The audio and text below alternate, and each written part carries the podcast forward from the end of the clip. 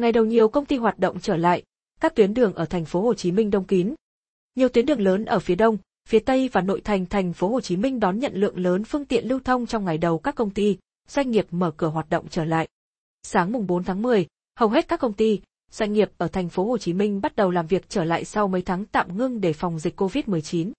Theo ghi nhận của phóng viên trong sáng mùng 4 tháng 10, nhiều tuyến đường ở thành phố Hồ Chí Minh có lượng xe lưu thông rất đông đúc, nhiều tuyến đường còn có tình trạng kẹt xe nhẹ, phần lớn, người dân sử dụng xe máy để di chuyển.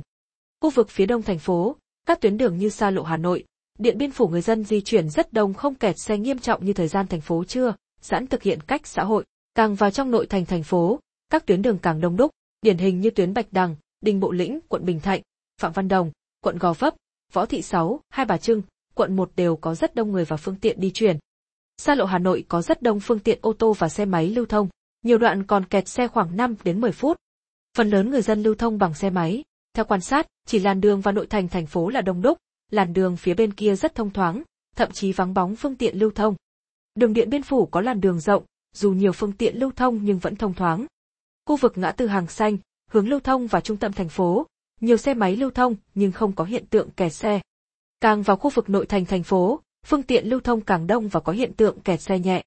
Khu vực phía tây thành phố, lượng phương tiện lưu thông đông đúc, nhiều tuyến đường có hiện tượng kẹt xe nhẹ như Trường Trinh, Cộng Hòa. Trong khi đó, các tuyến đường lớn như Lê Trọng Tấn, Trường Sơn lại khá thông thoáng.